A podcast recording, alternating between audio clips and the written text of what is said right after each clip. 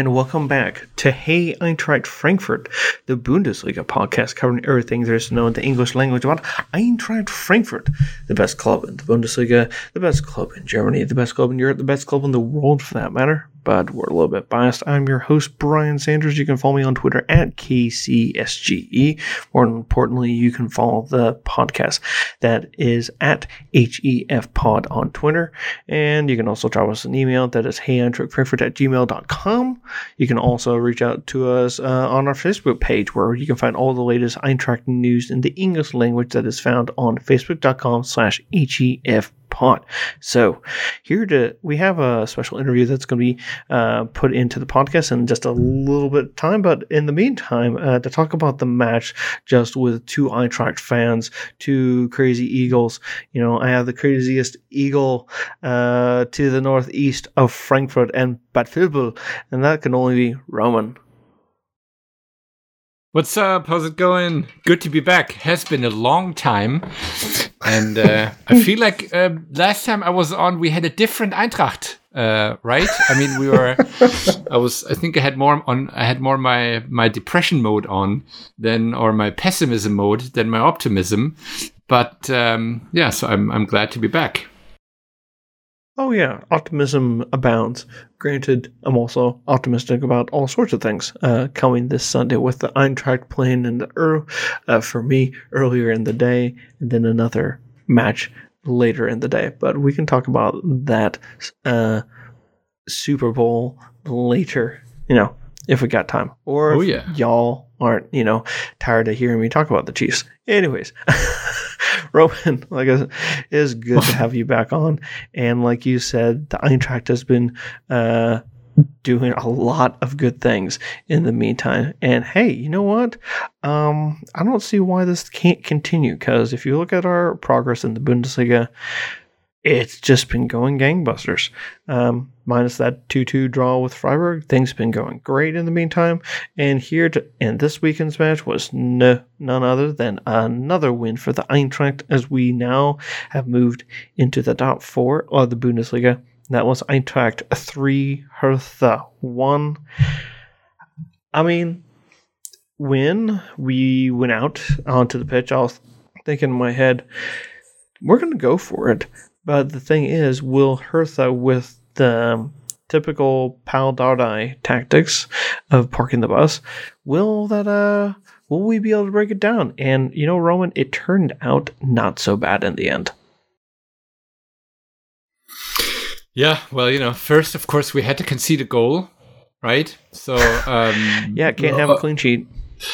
Uh, this, this can have a clean sheet, and of course, uh, you know, I was like, ah, oh, like when I when I during the game, I was like, oh my god, why does this? I mean, we clearly were kind of dominating the game. I thought, or um, I mean, I, and then you know, you we, you concede. I was like, oh my god, are we back? Are we are we back to the good old uh, uh, first part of the Hinrunde? Um, Frankfurt. But yeah, we weren't. So we came back, right? And again. So it's uh, that's actually pretty good to see that those guys uh, never stop and they come back and then even they come back stronger. And uh, I mean, still, how crazy is that that we can uh, we can put in Jovic that we can uh, have him play? You know, once we're like in the lead. Um, it's I don't know. It's it's great to be an Eintracht fan right now. So that's I think that's what sums it up. And even like you can see the goal, there's still high hopes that we can uh, do changes and um, uh, change the match to an outcome we all appreciate. I would agree. Um, looking at the way that the Eintracht is able to come out tactically, um, Let's look back to the time of the three Buffaloes. Now, you also had Kostic, who was almost like a. For, I felt like he was a forgotten man when you were talking about Haller, Rebic, and Jovic. Yeah. When we were able to find out how to make this all happen, you know, I look at the team where it is right now. You have Younes, you have Barkok, you have Kostic, you have Kamada. Shush, everyone. I know that I'm I'm in his camp and I'm on one of the few.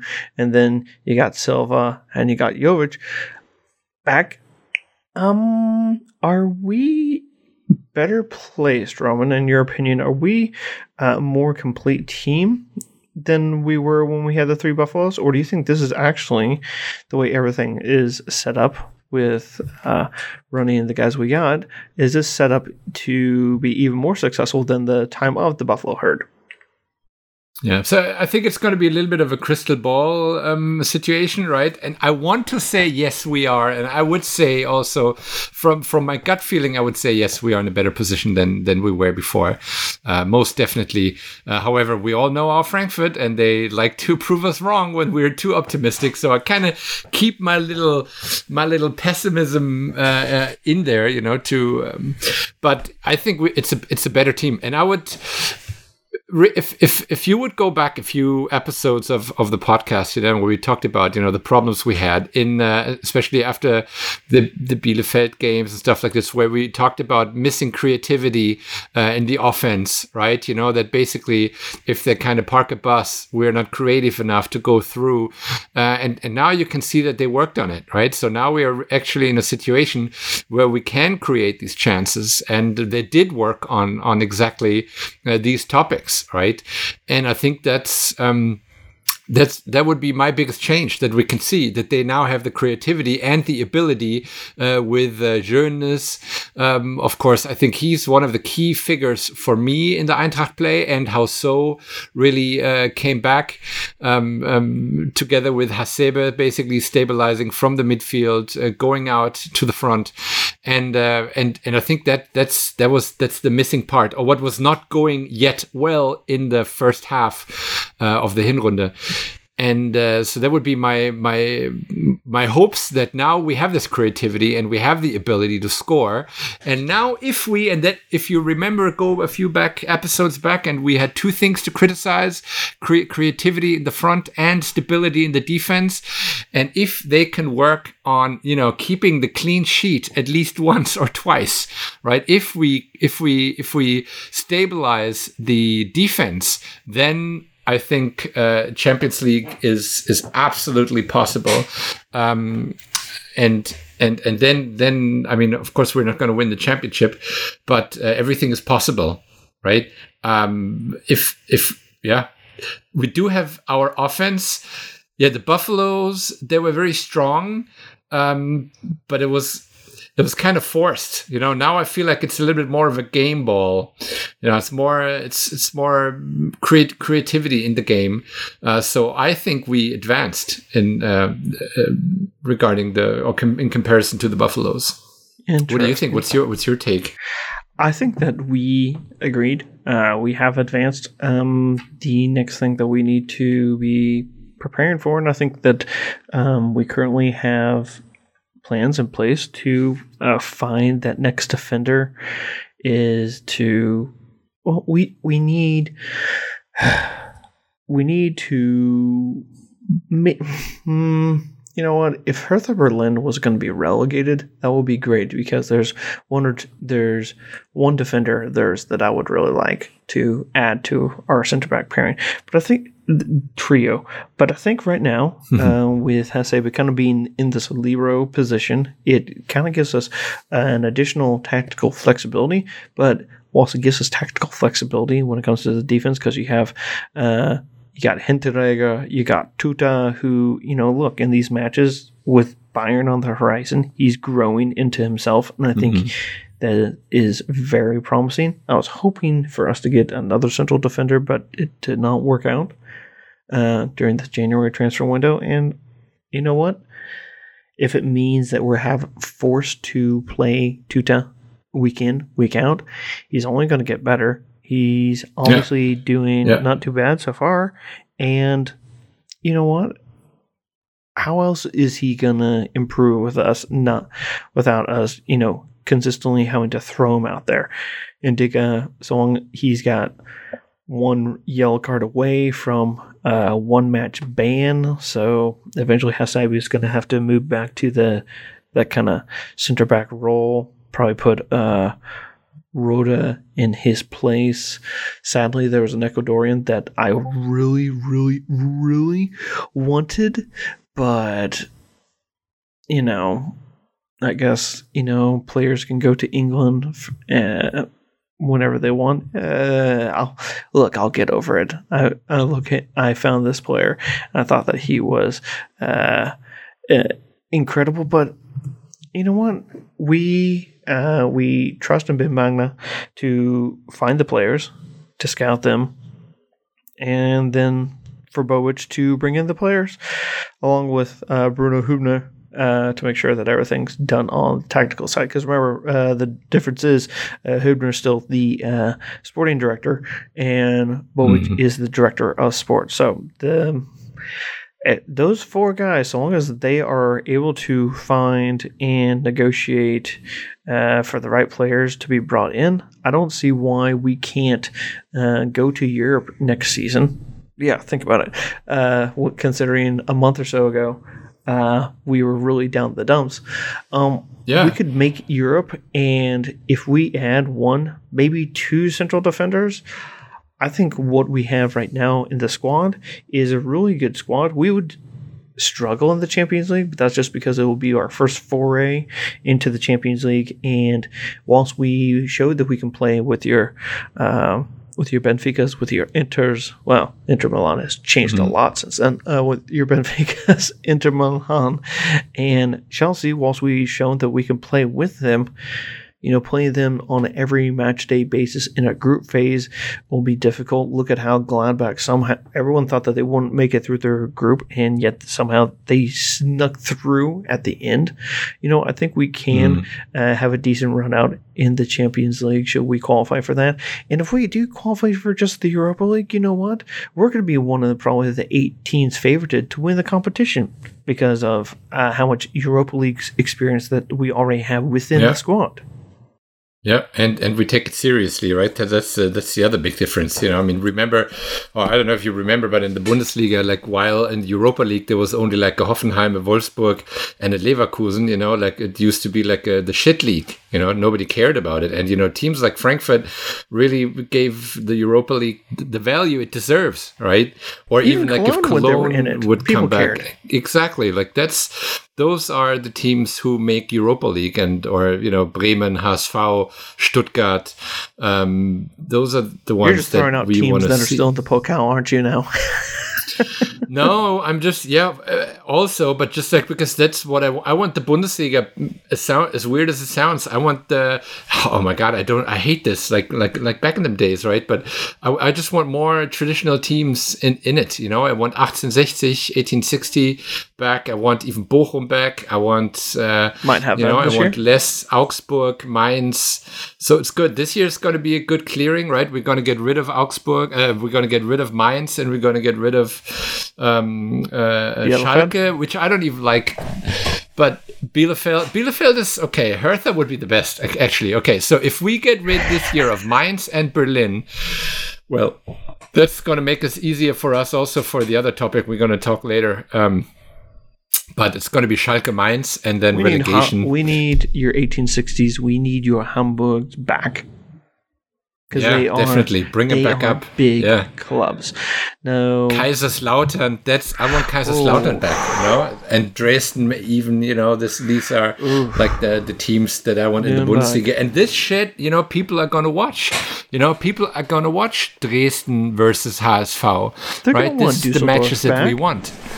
Nobody wants to watch Augsburg versus Mainz, right? Or Hoffenheim versus uh, Wolfsburg, right? Not even the people in Wolfsburg want to watch that shit. But anyways, we are um, we're uh, changing topics again. But you, you, you, all know I'm preaching to the choir, right? So it doesn't uh, doesn't. Yeah, we can. Let's go back to the Eintracht and how we kicked Berlin's ass. Yeah. So um, the way that things out, let's Hey, Roman, do you agree with my assessment that the third goal, you know, whilst it counts, was a little bit garbage time? Yeah, but yeah, but this is the goals that you need, you know. Like you need to add one, you know. What we remember, like uh, if you got shit on your foot, you got shit on your foot, right? And you know, and and this time it's the opposite, right? So the devil shits on the on the biggest pile, right? That's the other one. And uh, and this time we are the devil, right? So he's with us, and now bam, he puts one on top, right? And and that's what we need, you know. Like don't not try to rescue stuff, but no, we bring in Jovic, right? That's exactly what I mean. That's and that's what we supporters want, right? Like we against Bielefeld, right? We are like uh, three one ahead with Bielefeld, and uh, we bring Jovic. You know, these things are are just you know. Um, Jovic is right now the new Nils Petersen. Yeah, yeah, and uh, he's gonna have his uh, starting lineup very soon, right? And like, and I don't think he's gonna take Silva off, right? So we're gonna be starting with Jovic and Silva, and uh, that's um, I, it's it'll be it'll be yeah interesting, and, and we have a run, and we need the spirit, right? Too. And the team. Yeah, the what team if, they want if, to go. What if Lewandowski got hurt? If he got hobbled, is there enough time in the season that Silva will be able to surpass him in goals? Good question. I would well if you get yeah well I, I wish nobody uh, to get hurt, but I don't know. I think he's he's gonna go for twenty goals, right? And how many did did Alex uh, did Meier have when he won the Torschützenkanone? Oh, I think that nineteen or so. Nineteen or so. Yeah, and remember he yeah. got he got busted up. Um, like I think yeah. it was two weeks, maybe three weeks before the end of the season in the 2014 mm. 2015 season. Um, so he's going to go for 20. Silva's going to go for 20, and he's not going to stop. 19, yeah. Yeah, and the and the uh, and the and, and they have this, you know, the other cool thing is they have this awesome rivalry in the team, you know, where like Jovic wants to score and Silva wants to score, and you know, and that's like the best thing that can happen, you know. And then there's like this Hinteregger is like, guys, you know, I know I barely score, but you know, I could do that too, you know. So it's uh, yeah, um, that season. It's it's a very that's why I think Frankfurt is right now like the the the team that people want to watch. Know, no matter what you're a supporter of, if you want to watch a great game, you you you should watch Frankfurt. You know, um, I can totally agree on that. Um, when I was trying to, uh, one the record was for Meier that year was uh, 19 goals, and then Lewandowski and Robben on 17, and go figure Bas Dost on 16, back when he was scoring goals and had more hair for Wolfsburg. Anyways, we've talked about that enough. Let's, Roman, let's kick it over to my interview with Matt Herman before we come back uh, for hashtag What Are We Drinking. We also have, uh, of course, our predictions for Hoffenheim. So let's send it over there and we'll cut this right and we'll here. Talk about and, uh, we'll come back with hashtag What Are We Drinking? So stay with us.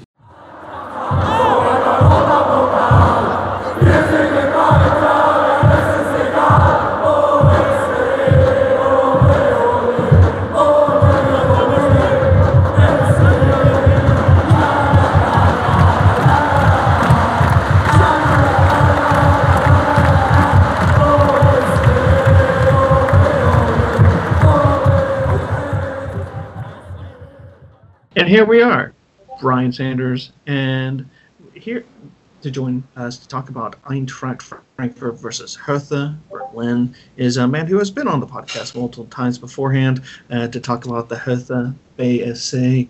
You also hear him on one of the best uh, Bundesliga podcasts that covers the Bundesliga in the English language. I would and that uh, is Talking Fussball. You can hear it uh, usually on releases on Mondays. Uh, if you haven't subscribed to it, I highly recommend that you do so.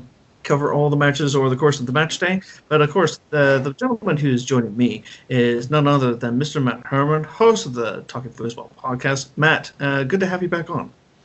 Yeah, it's good to be here. Uh, and and you know, if, if you aren't listening to the podcast already, you you will be maybe not surprised considering how things are going. We're giving lots of wet kisses to Eintracht Frankfurt this season. We we're uh, we're we're in the tank for the Eagles. Definitely, you guys have definitely been pumping our tires in the last month or so. Nick Villotakens talked about how, hey, it's only a matter of time before the Eintracht uh, punch through this uh, streak of draws. Ugh, no less said about that, the better, because that was frustrating as about as frustrating as they come. But Matt, Eintracht versus Hertha. Originally, when we looked at the schedule, we were hoping to start the season that this was going to be a very exciting game. Things have uh, certainly tailed off for both of our teams in terms of uh, expectancies for this season. But entering this match, I thought that Eintracht would be able to take it to Hertha, but I found Hertha way more robust uh, under Pal Dardai. Uh, I think this is going to be an element of things to come uh, for Hertha going forward, just kind of due to the nature of the way that he set Hertha up uh, when he was coached previously. What did you make of uh, the the new era of Dardai? Um, I guess I guess it was a pretty decent start. Um, obviously, losing three one sucks, and that's not a great way to start. But let's be honest, um, garbage time. Uh, there was a garbage time goal. yeah, yeah, yeah. No, and and I, I you know, I, I did dismiss that penalty uh, on on talking football this week, but I don't want to. I don't want to actually quarrel with the call. It was a it was a fine, you know, call. It was a, it was a bad challenge. So I, I think it, you know, he should have just blown the whistle before that uh, break uh, was completed. There was really no point in letting that go. Um, yeah, it it was encouraging to me in that the team both seemed to sort of show a little bit more. Um, I don't know, uh, grit, drive, all those intangible, you know, semi BS uh, qualities, which actually are not always BS. But if you want to think of that in more concrete terms, I mean, I felt like they were um, probably given the direction from Pal Dardai more than they were than they had been from from Bruno Labbadia to do a little bit more um, counter pressing. Um, they seemed to, at least in the first half hour of the game, when um, they were trying to feel Eintracht out a little bit, um, try and put a bit more pressure on the ball earlier than uh, maybe was the case in a lot of the uh, the, the Bruno Labbadia era. Um, you know, I think there's still a lo- pretty long way to go to make this team um, some uh, some somehow ready for the next step, which all of us at, at Hertha have been waiting for for a long time, especially since we came into money. But um, yeah, as a first step, I thought it was okay. You kind of mentioned that. Uh, we can talk a little bit more about this match, but that does bring up something uh, that I've almost forgotten about. Um, but pre-money, Hertha actually had a run of two seasons where you know they got into uh, made at least qualifying and making the Europa League. Um, is that? Do you think that like just it's all a matter of timing that you know had a Hertha reinvestment come in just one year earlier that perhaps uh, things could have kicked on when Hertha was already involved in Europe and you know, maybe that European campaign, you know, one or two signings that would have pushed Hertha over the edge. You could have, you know, gotten knockout phase uh, activity that would have been a huge boost to the fans because it didn't seem many folks were there. But I kept on thinking like that Hertha was bound to punch through in the very moment that they did. You know, uh, fans would come back because who doesn't like a winner?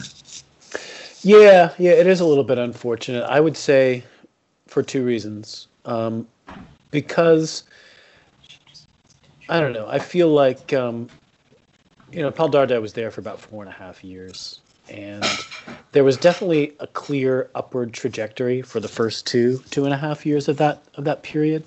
And if they were they had been able to sort of push on from from you know maybe the peak of that, which to be honest wasn't that high of a peak. It was basically sneaking into Europe in a year when the Bundesliga was, in my view, just having a kind of a down period. I mean, a lot of your bigger clubs were, were underperforming. Um, it was that same year when both Hertha and Cologne uh, qualified for Europe, which, you know, that's crazy when something like that happens.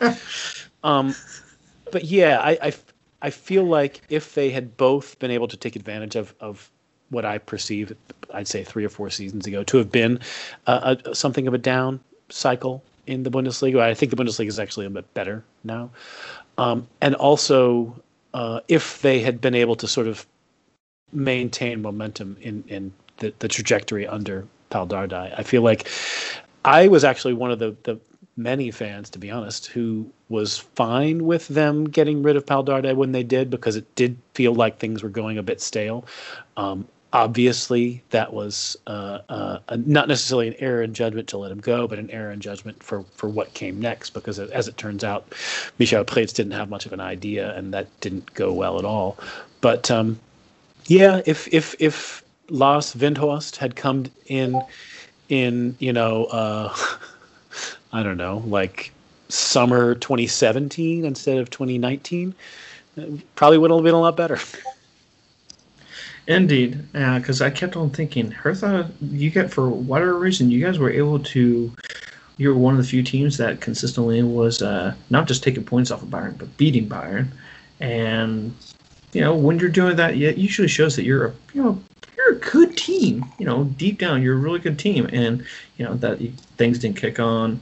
Uh, yeah, Michel Preetz. I think you have talked about this on more than a handful of occasions on Talking Football of how uh, the man looks like he's just playing football manager and thinking, "Oh, this scout recommends this guy. This scout recommends this guy. Um, he look he this team valued him, so he must be good." So, and here we are, Hertha Berlin team that you know has fired the coach and the sporting director, sporting director who's been there over a decade. But I liked how you made the in the podcast, uh, you made uh, Bruchhagen uh, reference. to the situation. Uh, yeah. Well, there's a there's an Eintracht uh, special on him that uh, needs to be done. Definitely. Um, yeah, I, I see uh, tons tons in common. Like when I look at Eintracht, I look at a club uh, that all the good things that have happened at Eintracht um, in over the last I'd say five six years. That's what I wish for Hertha. I, I look at Eintracht as a role model I, and and you know so much so that the rumors that sw- are swirling around Fredi Bobic, I I could not be happier. I could not literally not be happier is than if if they ended up uh, hiring him as as their next sporting director. I have no idea how much credence to put in those rumors, but um, you know, if if if you can't find someone who's just like him, hire the real thing.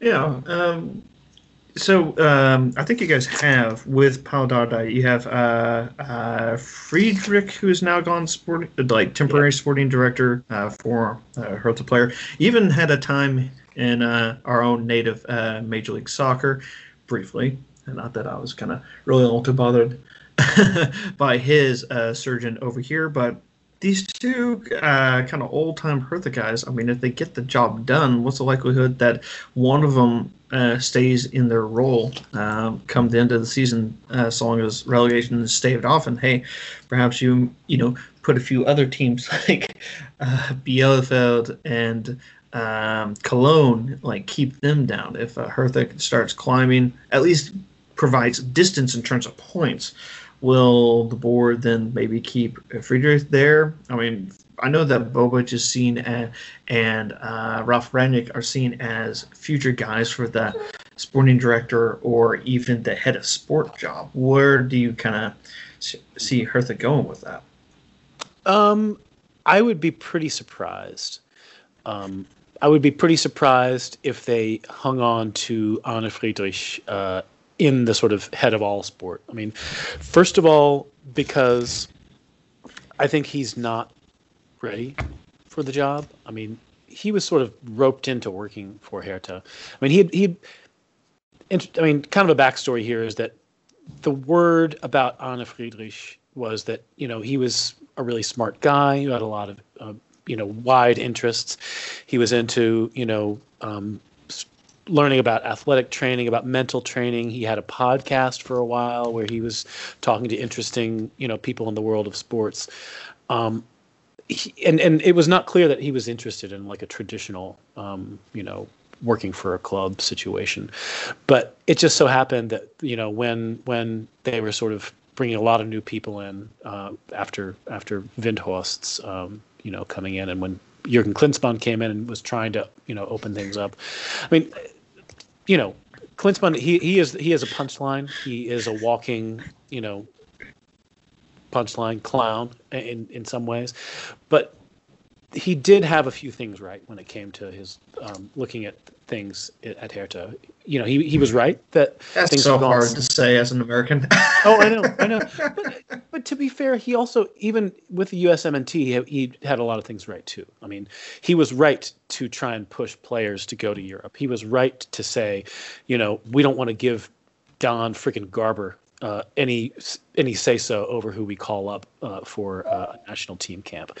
Um, he was right to say that you know we need to challenge ourselves more. And he was right in here to to say that you know things have gone stale under Preetz, and right to say that you know having all of the sporting know-how, quote unquote, housed in one man is a stupid way to run a club. You need to have way more people working on things for a scouting department, for a you know roster planning department, for analytics. I mean, you need to have a bunch of people working on these things.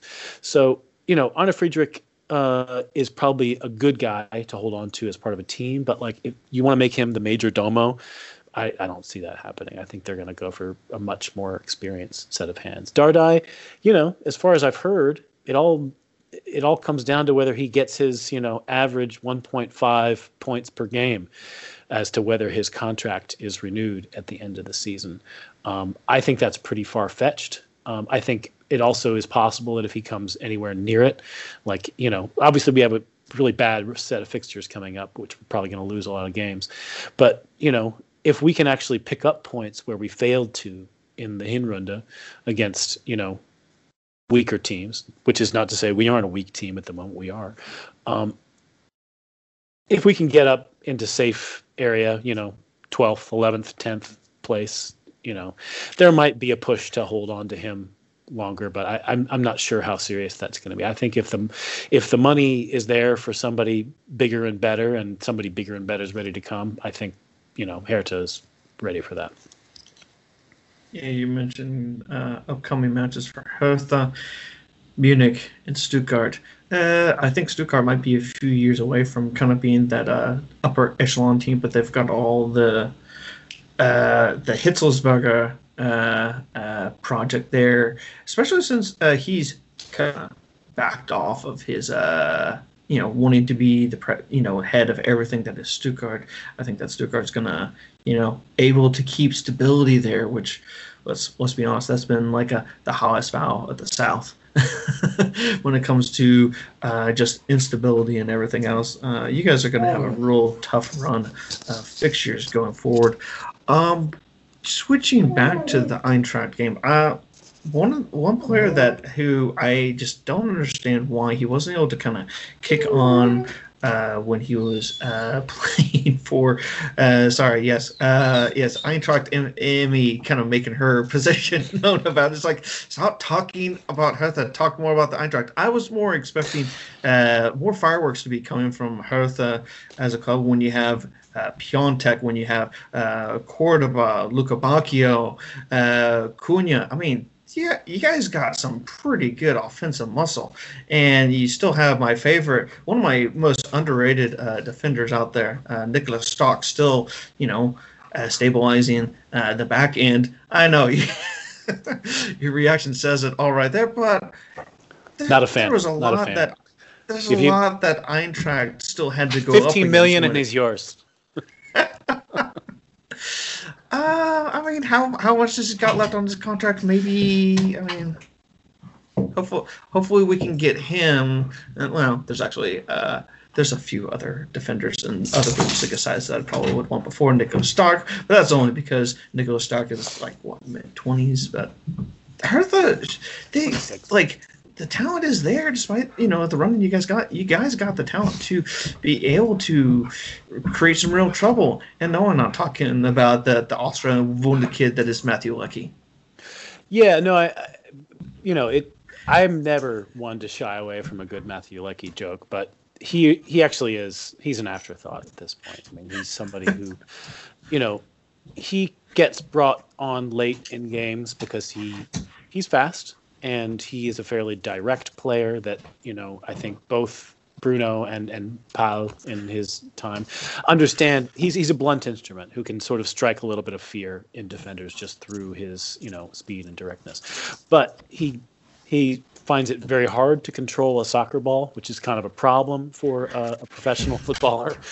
Um, yeah we do have a lot of good players. We have a lot of um, you know a lot of especially going forward, a lot of people who came to us with a, a pretty big reputation, most of whom have not really lived up to it. Um, I think Matheus Cunha is probably the only player who we can really depend on for, um, you know, sort of chance creation, game in, game out.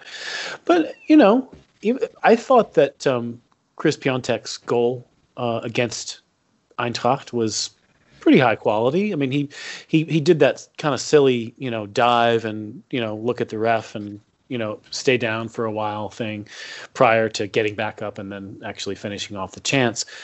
Um, but it, he just hasn't done it enough, and it doesn't seem to me like it doesn't seem to me like the pieces have fit together very well. Um, Dodi Lukebakio, in my view, too, has been one of the real, you know, um, problem points for the club this season. He does a lot of good things. He, um, you know, gets into a lot of good positions, but he often makes bad decisions when he gets there. And, you know, the way he finishes off chances is often not very satisfying. You, you'll he'll get into a great position and he'll he'll be there for a, a shot and it'll just be like a slow roller to the keeper, you know, um, a double play ball as you as it were. Um, so it's not uh, it's not a group that I think has sort of found itself. Um, specifically in the Eintracht game, um, you know, Jhon Cordoba didn't play because he he picked up some sort of mm-hmm. you know muscle strain in in the build up to that game. Um, I I kind of feel like it's going to be the biggest ongoing project for Pal Dardai to figure out, you know, among all those guys who enjoy a pretty decent reputation, you know, who who fits together, because uh, this is not a team that should be in, you know, what 15th, 16th place where we are. It's terrible. It's, it's rough. Uh, I mean, I think that the bottom of the Bundesliga, I haven't seen something be this bad in my years of watching the Bundesliga because, you know, Mainz and Schalke half a point average per match is just pitiful. And that's really been what's keeping uh, Hertha, you know, away from danger. And I think that's what Labbadia uh, kept to him in the job as long as he, you know, was kept on the job. And you could say the same thing for, you know, Cologne as well. Because let's be, I look at the way that the Bundesliga is shaping out as, you know, it, until someone starts distancing, distancing themselves, um, it's a bottom five with two obvious teams that are going to be, you know, almost guaranteed to be in the bottom three and you have three other teams that are just going to be like, uh, let's try and guarantee that we're in 14th or 15th, and then we can just breathe a sigh of relief. Because you know, whilst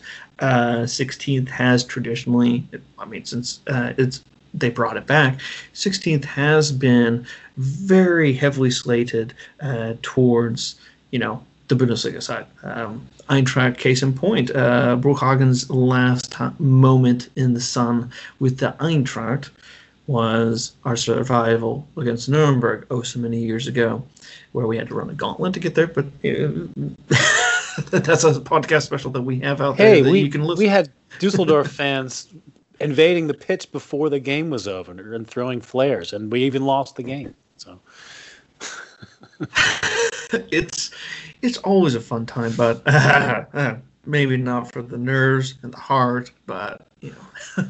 but I, I look at the Zweite League and I think to myself, I don't think that there's enough firepower from anyone outside of uh, Hamburg that would be able to go up against whoever finishes in 16th and be able to, you know, earn promotion. I just I don't see it from the Zweite Liga this year, and yeah, 16th is practically guaranteed safety at this point. It's it's so sad that so many uh, noted teams are down in the bottom five, and we can kind of touch on that. But Cologne, uh, Hertha, Mainz is kind of developed a really good resume of like being a club that moves on a lot of great talent, and then of course you have uh, the Giants of Schalke. That's a lot of, you know, especially in recent years, name teams that are down in the relegation fight. And it's really kind of discouraging when you see that. You're just like, oh man, that really sucks that we could lose, you know, one, if not multiple, really kind of banner uh, name teams that people that have an international viewing audience for the Bundesliga. Yeah, it would be a terrible outcome uh, to lose Schalke. I'm I'm kind of resigned to it at this point because you know the gap is just getting less and less surmountable by the week. Um, I don't know. I mean, to be fair, you know, Mainz hasn't been down in a while, but that's a that's a club that that you know has a history out of the, the first division. Hertha, Cologne, they know what it's like to go down. they know what it's like to go right back up. I mean, I'm just, yeah, I, I'm I'm always trying to convince myself that relegation is not something that's uh, that's a, a reality this season. But um, the longer I look at the table, um, the more worried I get.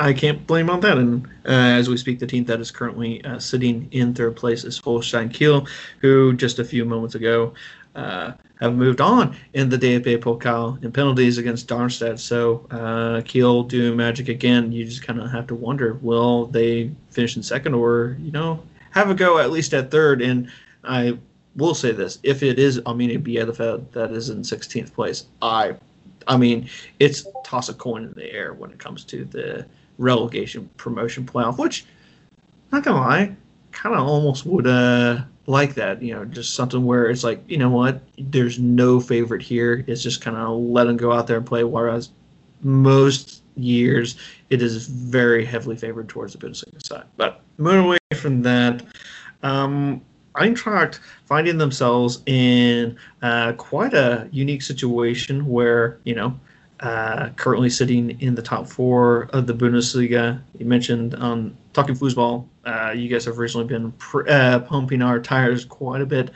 Um, did, with the way that you know your typical teams that are in the European uh, European sides, uh, your Leverkusens, your Dortmunds, who are looking to make uh, go to the next round of the Pokal because they got Inter a pretty big lead right now as we record, and Gladbach, who are into the Champions League knockout phase where do you, from what you've seen, and the fact that you know Eintracht has another couple matches that are very winnable until the next test against Munich in about uh, two weeks' time, where do you see the Eintracht going?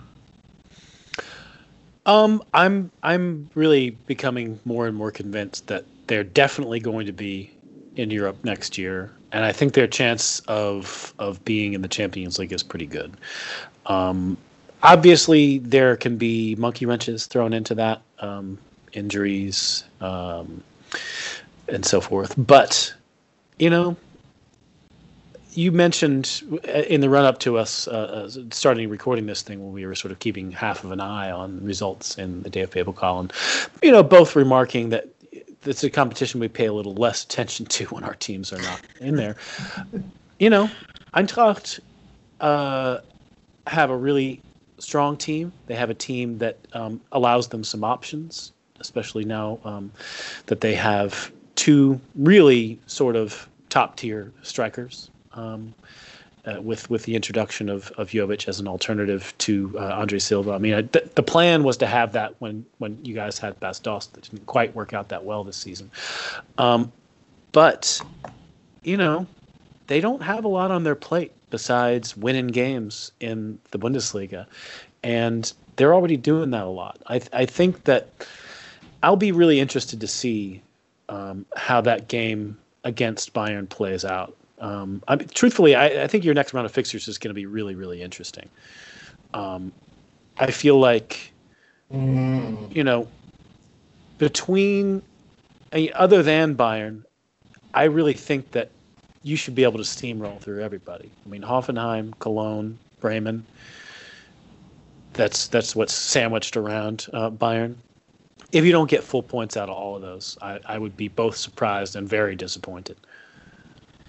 I, I'm in the position where I think that we can definitely take points from uh, Bayern. I think mm-hmm. uh, their eye is going to be towards, you know, they got their this silly uh, FIFA Club World Cup that they said, oh yes, we want to play in this. Yeah, like you got the like you have the resources to be able to do full scale, you know, uh, rotation for that. You're also in the uh, knockout phase. Obviously, at the Champions League itself, which you know that starts up in about uh, just less than we're getting into it. Three weeks away until they yeah. have to go to Rome to yeah, play in the Champions League, and that's three where days they're real bread and game, they're going away Yeah. to Lazio. So there's definitely potential for them to be uh, looking past you.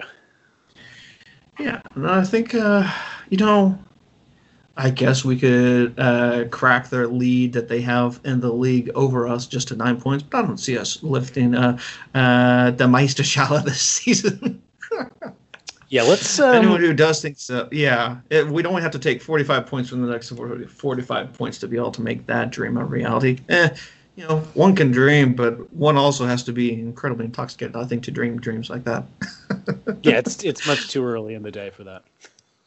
Exactly. Um, looking at the other teams that are chasing the Eintracht, I mean, okay, okay, so you got Le- uh, Leipzig and uh, Bayern at the top. I don't think see any of those guys changing. I, I do kind of see Wolfsburg in the same position as the Eintracht, finishing in the top four because, you know, all they have to do is worry about is you know worry about the Pokal. Uh, as worrisome as that is to some of us here in in my household, they only had to play in the Pokal uh, later this week against Schalke. You know that with with not participating in Europe because they got knocked out in the uh, qualifying phase. Do you foresee Wolfsburg sticking in the top four? Because I mean, just due to you know uh, fixtures worked out in their favor, there is a there is one uh, at least one Bundesliga English Volca uh, still left to go uh, before the season is completed. But that's still you know for the most part one match per week, and they've shown themselves to be about as sturdy of a defense as possible. I kind of wonder if I, it's not just one surprise Champions League team next year, uh, but it's uh, Eintracht and Wolfsburg as two surprise teams for the Champions League for the Bundesliga. Yeah, I think that's a possibility. I, I believe in in Frankfurt's quality more than I do in Wolfsburg, but it's it's super volatile this year. I, I mean, I think at this point now that we've played 19 games, um, the gap between seventh and eighth is only three points between Gladbach and Union. But you know, I really do see the the current top seven uh, as as the seven best teams in the league um, by some distance and you know it'll be interesting as, as you, now this is a season where bayern uh, München are, are not in the cup anymore i mean i think a lot of teams used to count on bayern winning the cup just to make seventh place uh, a, a, a Europe, Europa League place. I mean, I, there's still a possibility that one of the other teams in the top six will win the cup.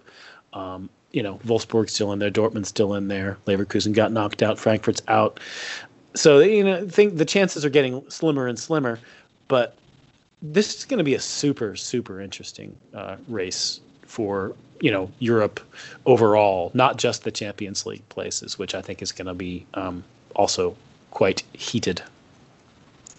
Indeed, and uh, uh, Stuttgart Gladbach, I think, would be a real exciting. Uh, if anyone was able to listen to this before, uh, uh, the Stuttgart uh, Stuttgart Gladbach game, I would almost put either of those guys down as another one to possibly win it. But it's just so hilarious when you you suddenly don't have the team that usually is guaranteed a spot in the semifinals no longer there. Then it's just a wide open competition. You just never. It just sucks that both of our teams are not in it. Uh, well, uh, there's many other uh, matches to go for both Eintracht and Hertha. But Matt, we've taken a large chunk of your time. I'd like to thank you for joining the podcast. I only have one parting question, as we're both Americans and we both like. Uh, we both at least enjoy both versions of foosball. Let's go to the one that look that uses a ball that is in the shape of a lemon, and mostly because just to, you know, hopefully uh, boost my own ego. Uh, who do you see in the Super Bowl coming through?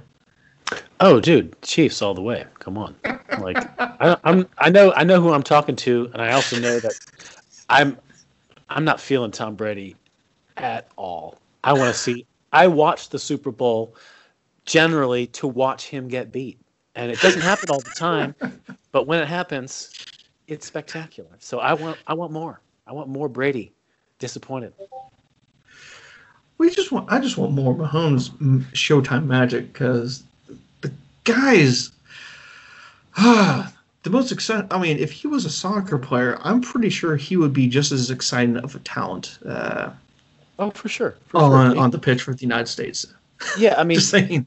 obviously he has plenty of athletic gifts. He he does. He's a spectacular quarterback in in all ways, but like he also, you know, he's not like somebody who stands out as like perfect throwing motion, perfect running motion. He's big and strong. Like most of what makes him exciting is his unpredictability and his his sort of speed of thought, and that's the kind of that's the kind of football players, kind of soccer players I like anyway. So you know, I, I'm I love him. Same here. Can't uh, get enough of that guy. Well, Matt, thanks for joining the podcast. Where can we find uh, you in the social media landscape of the world, and uh, where we can find your work? Yeah. Um. Well, I'm at Mr. Matt Herman on Twitter. Uh, you can, of course, find the Talking Fussball podcast wherever you find your podcasts at every fine podcast emporium. Uh, and you know, as far as my work goes, I mean, I'm pretty much just doing uh, talking Fussball these days. And uh, you know, if, if you want to take if you want if you want to take classes at UW Madison, where I'm I'm a you know instructor, why not? Come on out.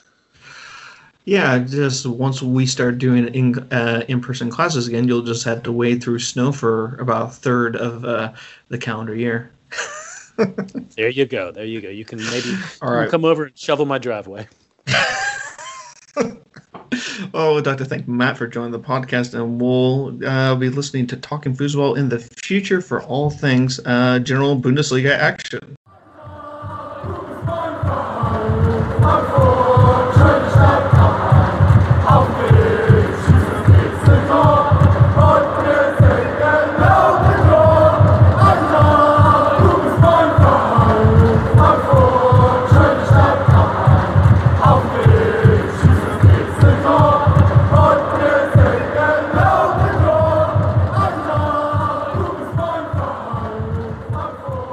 We're back, Roman and Brian, here for hashtag What Are We Drinking? I'd like to thank Matt Herman from the Talking Fussball podcast, an excellent podcast covering the Bundesliga in the English language. And they've they got their uh, annual episode that comes out early in the week, covering the entire match day that did pass. They give at least a moment to every match. Sometimes some teams get more time than others based on what's going on. So, Roman, it's time for hashtag what are we drinking? So, uh, also, you might not be drinking right now. Uh, what are you drinking? What are you brought? to hashtag what are we drinking? Yep, I finally bought good old Bad Wasser, right? Water from Bad. Gonna hold it here in the little camera.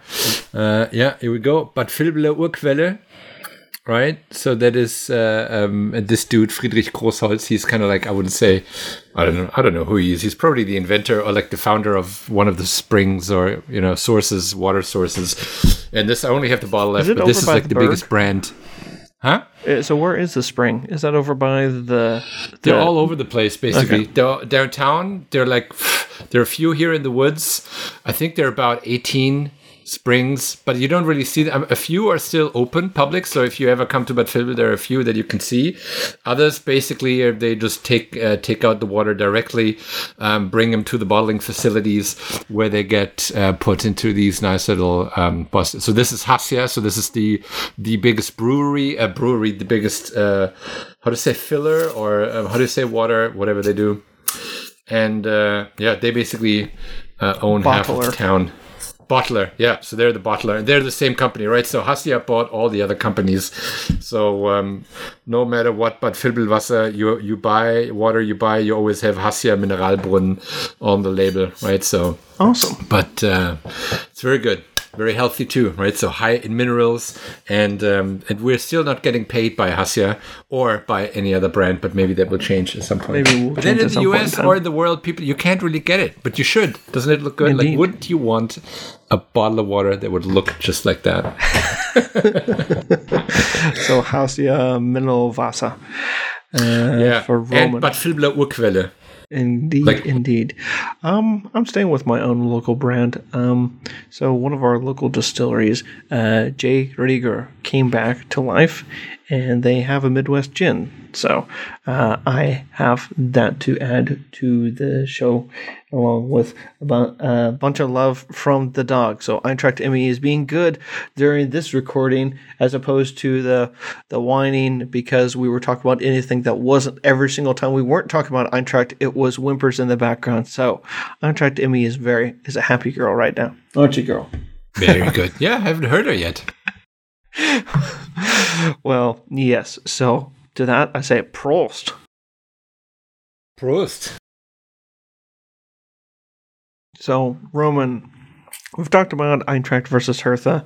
Um, the major news that's kind of come down. So as everyone is aware, we didn't make any deadline day uh, transfers. Um, Jovic was, let's be honest, Jovic was the last one to come in to be of major note. Um, that is going to be playing a key role. Now, um, the Eintracht has been able to acquire a new uh, attacker for this upcoming season, uh, for yeah, for next season, and he's gotten into a little bit of trouble. But hey, you know, it is what it is.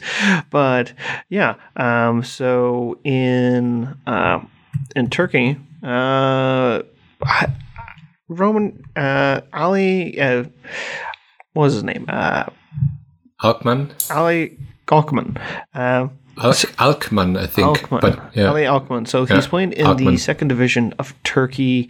Um, uh, Bursaspor is the club that. Uh, Bursaspor. There we go uh, is the club that he is playing for. Um, in case anyone is aware, they were champions like in the one they had a runoff uh, title in the 2009 2010 season, which was the first time that someone not from the uh, top three or Trabzonspor had won the title, and uh, mm. yeah, so they've been producing some good talent. And Ali Akman has been acquired by the Eintracht to play for us uh, when he makes his transfer over. So he'll be 19 years old. He's um, been scoring quite a few goals, uh, been capped all the way in the youth ranks for Turkey up to the U21 team at present.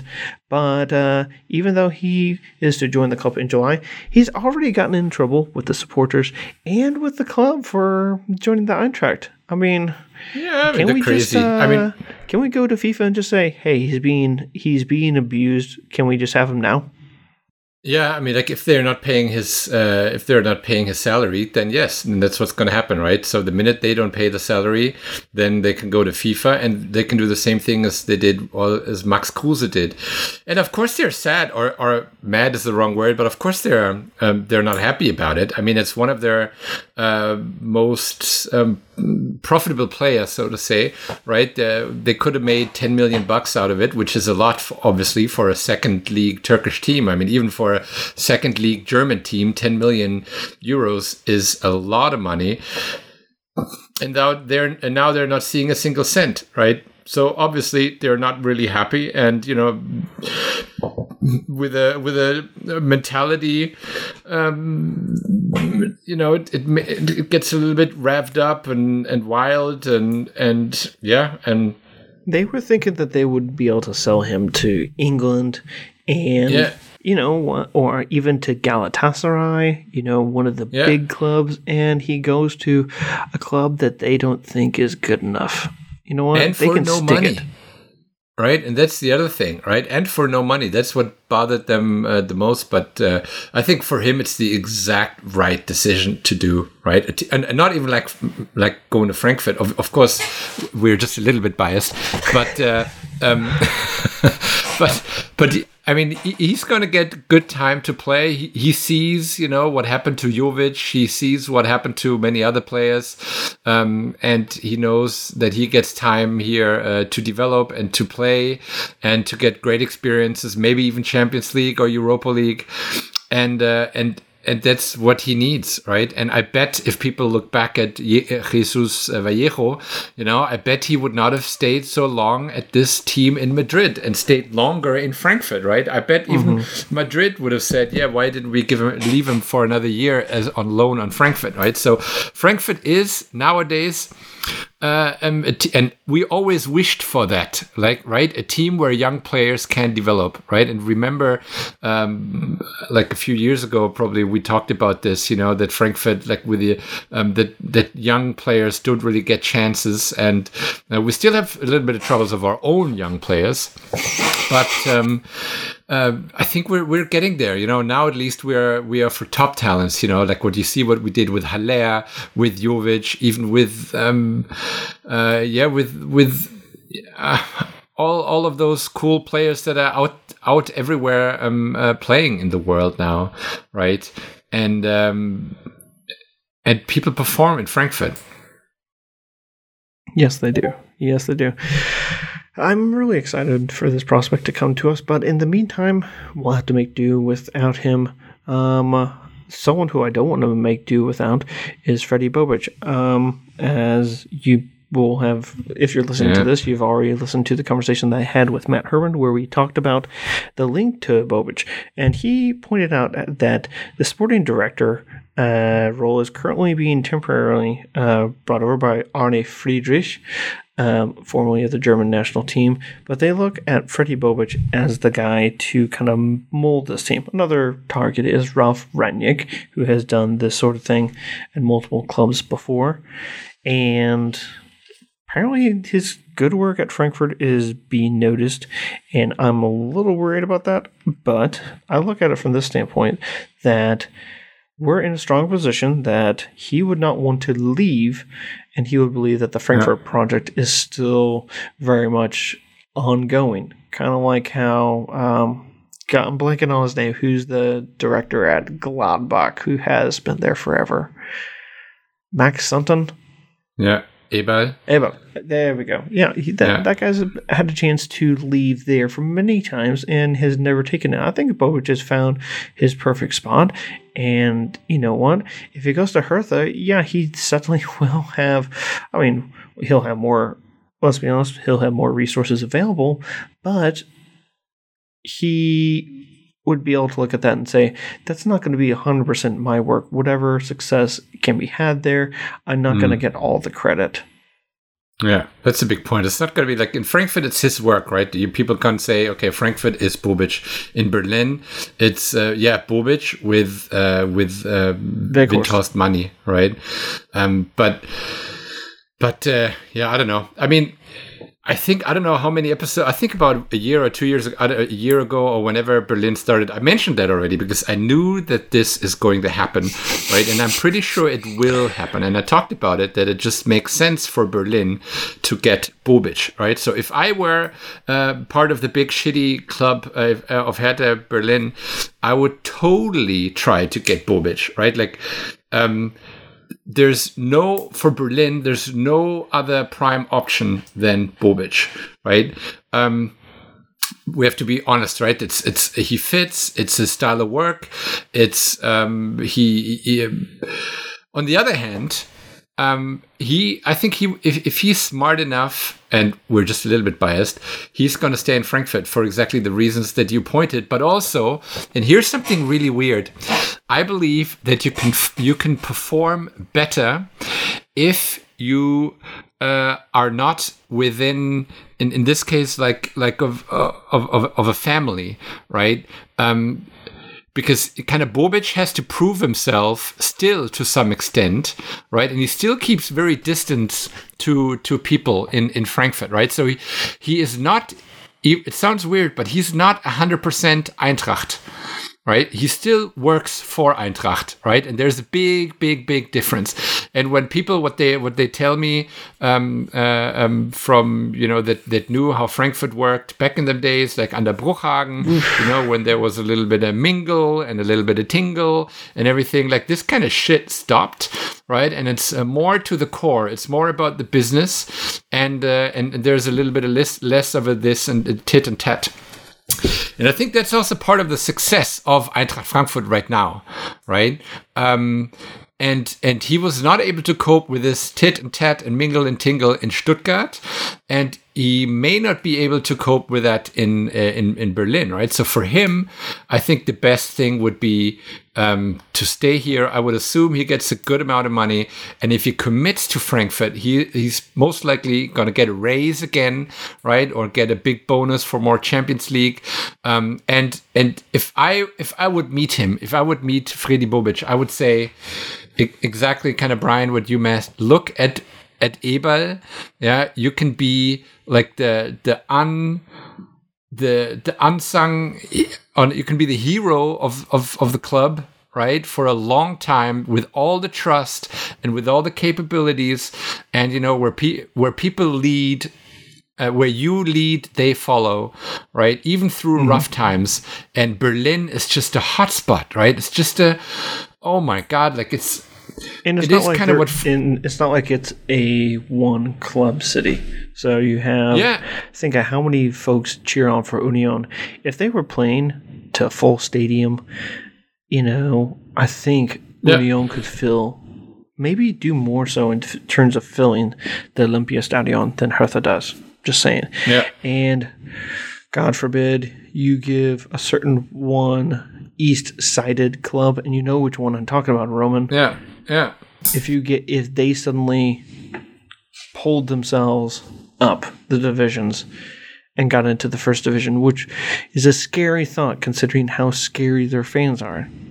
And that's not something hmm. that, you know, anyone should be it's like, why would you be worried about the fans? It's like their fans are absolutely nuts. Their fans have, you know, all this rhetoric that just scares the bejesus out of you. You know what? Yeah, If but I, I would think though that he up, thinks. oof. I think he thinks he can change that. You know, he thinks, or if he goes to Berlin, he's going to change. I can turn this club around, and that's a big difference to Frankfurt, right? Because Frankfurt already had the supporter, Frankfurt already had the network, Frankfurt already had all of this. All what Frankfurt was missing was some professional attitude, and um, and um, uh, uh, and, and the squad and the money, right? And don't get us wrong, like with Kovač, that was not Bobic, right? Um, that's also very very important, right? So it's not that um, uh, we can't live with Bobic, and that would be probably the next discussion. What if he leaves? But Frankfurt can do without Bobic. I'm pretty sure. Um, I, I don't want it, but I think we can. Um, and what happens if you know he fails with Berlin? Right? Um, and Berlin is a totally different hot pot, right? I mean, it's so much shit that, that I mean, it's literally the big shitty club, right? and why would you? Why would you want to? Want to um, uh, go there, and if you fail, then it's like your third um, job, and then you got to move on to your fourth. You know, then you kind of turn into you know what we call in German Wanderhure, like the traveling whore. You know, that's like uh, you know that's like you know, getting you know, getting a job wherever they can, you know. And Max Eberl, for example, like he is the hero, right? And he's going to shape um, a uh, um, like like a decade or a history, or you know, he's going to really make history. And if I were Bobic, I would I would do the same thing as what I would do if I would talk to Ebel, right? I would do it, tell him stay where you are, right? Don't don't don't switch now. You know that's um, yeah. But we will we will see. we will see what we will see. Roman, I think it's time to talk about the match of the weekend.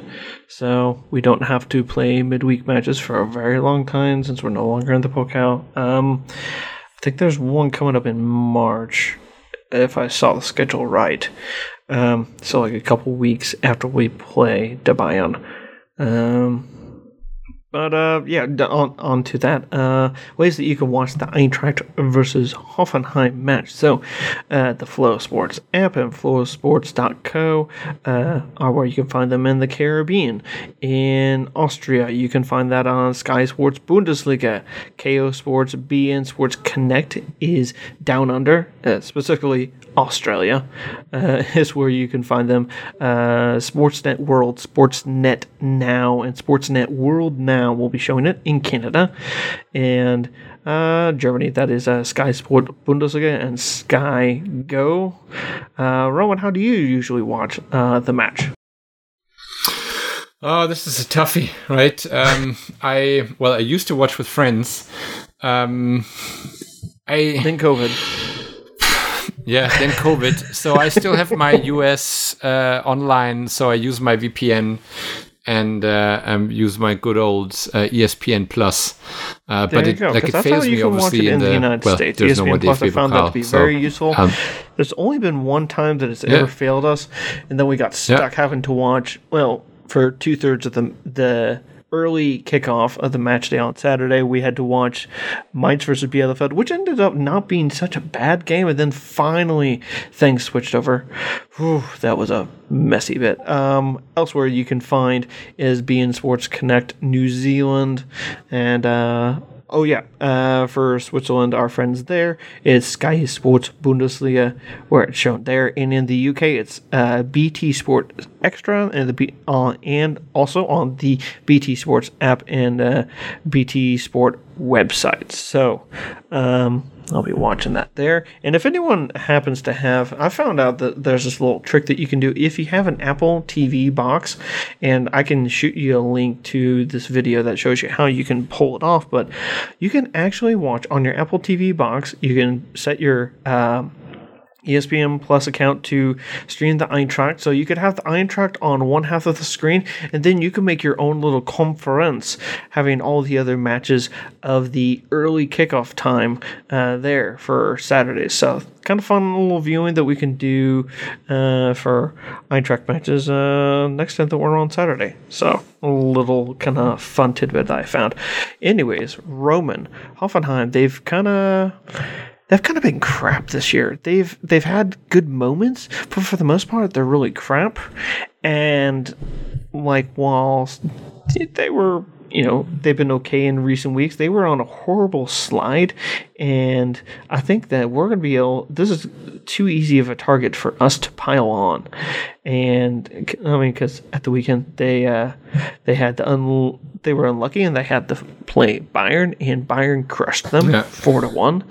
And I think that the Eintracht can go into this match with Hoffenheim and say, you know what, your cycle of misery will continue. Yeah, yeah. I mean, let's just hope for it. I mean, Hoffenheim uh, used to be a, uh, I would always say, like a tough candidate um, to play, right? Um, however, in all fairness, I have to say that uh, this season they are very weak for whatever reason. I don't even, I don't know. And I have to admit, like, I never watch Hoffenheim, obviously, uh, unless I have to, um, like, uh, like on Sunday. But um, I think They there's a good chance that we can. good, that who has been good all for the most part all season, and that's Kramaric. But he blows hot and cold. He'll Yeah. have a heck of a run, Yeah. and then he'll go stone cold for a while. Yeah, yeah, yeah. So it's gonna be, it's definitely gonna be interesting the the, um, the match and and Gacinovic. I mean, he's now back on uh, or on the starting lineup usually, um, but I think we should be able to to win. I mean, if with the creativity that we have with the, with our style, I don't see a big problem. I mean, we won against them in Right. the in the Hinrunde, um, and uh, they haven't really changed since then, right? So I wouldn't say that they really improved, but we have improved, right? So that's what I think is is um, um, the biggest difference. Um, it, yeah, of course, like I, I always hate once the minute I start to uh, get to, I'm, I'm too too optimistic. Um, usually I'm run down, but let's just hope that the old Eintracht is at least for this season is gone, and we had enough of that uh, kind of bad experience um, in the Hinrunde. You know, all the matches that we lost that we should have won, so uh, um, or that we uh, tied. So now let's just win, right? Let's Exactly. just Just win. let's just kick their ass. I, I say, uh, if you ask for my prediction, um, I mean, we have to have a clean sheet at some point. So 2 0, 2 0. 2 0. I like it. 2-0. I think we're going to replicate our um, scoreline that we had at the week uh, this past weekend uh, against Hertha. I think that we're going to come away 3 1 victors. I do think that we're going to cough up a goal. This, as you mentioned, uh, Hoffenheim has kind of been sneaking. Uh, reason why their injury list is huge, multiple people out injured. So we're going to also see Gacinovic uh, back in the starting lineup for Hoffenheim, unless something happens to him. Which you know, if those guys have got just an injury list that is just piling up, and you just kind of have to wonder um, what would happen if they got a clean bill of health because these guys still have to play in the Europa League, and that's in about uh, this time in like two weeks, right about now. Well, two three weeks, something like that, and they have to play in that. And I mean, that I think that they're here for the taking, and we have to pounce on this opportunity. And there's there's no substitute for victory here at all. Yeah. Yeah. So that's yeah, our if we want. Champions League, we got to win this. Oh yeah, yeah, we're gonna win this thing. Super optimistic totally. here. Okay, Yeah. Roman. That pretty much wraps up all that we had for Hey Eintracht Frankfurt. Unless you want to talk about the one, the other match on Sunday that uh, I'm excited for. Oh yes, indeed. Yeah. so I'm still, I'm still, I'm still neutral on who to root for. Obviously, um, but probably it's going to be Kansas City. There we go. There It's- we it's go. Super Bowl Kansas City time. Chiefs versus the Tampa Bay Buccaneers. You know, my team. However, you know, the there's one downside for you. I, th- I think I mentioned that. I think I've never watched the Super Bowl and the team. I, I mean, I've watched it many, many times, but I when I wa- but never the team that I support never wins. so uh, I think I've never ever watched the Super Bowl and the team I was rooting for won. You know, always the San Francisco's didn't. Um, like last year. yeah. like last year, uh, Carolina didn't. Uh, what were the other ones? And then, of course, I'm usually I'm also, of course, I'm a I'm a little bit of a uh, um, what are the Wisconsin team? The the Green Bay, right? Just just because they're Green Bay people, you know, club owned, uh, like uh, supporters owned. Um, Yeah. so yeah, I don't know. So this time I'm a little bit, but the Buccaneers, no, I don't know. I think um, Tom Brady's got enough. Yeah, he does provide a uh, that kind of X factor, but I think that the Eintracht will put I think the Eintracht will put the Buccaneers away. They already played them in the regular season and took care of them handily. And we'll also note that uh, our usual comment section on the Frauen Eintracht We'll be back next week as the Frauen Bundesliga will be returning. Eintracht Frankfurt will be playing. Uh, uh, SGS Essen um, to start to restart the Frauen Bundesliga, and we'll have more on those ladies to come. Currently sitting, eh, they're sitting a good few points back of the Champions League places. We don't want to see a Hoffenheim or Leverkusen or Potsdam be above our Eintracht Frauen. We want them to be in the Champions League coming next year, and then able to. Uh, push on from there. So, from Roman, I think that kind of wraps it up today. Where can we find you in the social media landscape of the world? You find me on Twitter on SF Bay Eagles. Yeah. And On Instagram. Instagram. Instagram, Twitter, Instagram, Twitter, and yeah, that's where you can find me. Or of course And of course, here on the on podcast, the. Hey Eintracht Frankfurt. exactly. Yes, you can follow the show at HEFPod on Twitter. Throw us an email every now and then. Hey, Eintracht Frankfurt at gmail.com. Of course, don't join the Discord. We put, uh, put out that channel link all the time. Join us, fellow Eagles. Talk about all things Eintracht Frankfurt in real time. And sometimes uh, you can even listen in uh, to our recording sessions and throw popcorn at us. Exactly. Uh, you can also find me on Twitter at KCSGE. Uh, we have gotten, we're available to be downloaded uh, wherever you can find your podcasts. So we're back on Spotify, Roman. Spotify is back up. So Oh, wow. you can Awesome. find us Finally. there. Yeah, that took forever to get that kind of resurrected, and of course you can get us on Apple Play as well. Basically wherever you can And find leave us podcast. reviews. That's what we need. We need reviews, reviews, reviews, reviews, and reviews. Sharings. And ideally, lots of stars, sharings. Yeah. That's all that we need. Just a little love thrown our way. All right, that's gonna wrap it up for this Yeah. episode of Hey Eintracht Frankfurt. Thanks to Roman for joining me in this Eintracht conversation, Thanks, and to Matt Herman uh, for our special bit that we did earlier. Uh, from all of us here at Hey Eintracht Frankfurt, be safe and uh, juice. Tschüss. Frankfurt, la la la la la la la. Hey, Eintracht Frankfurt, sha la la la la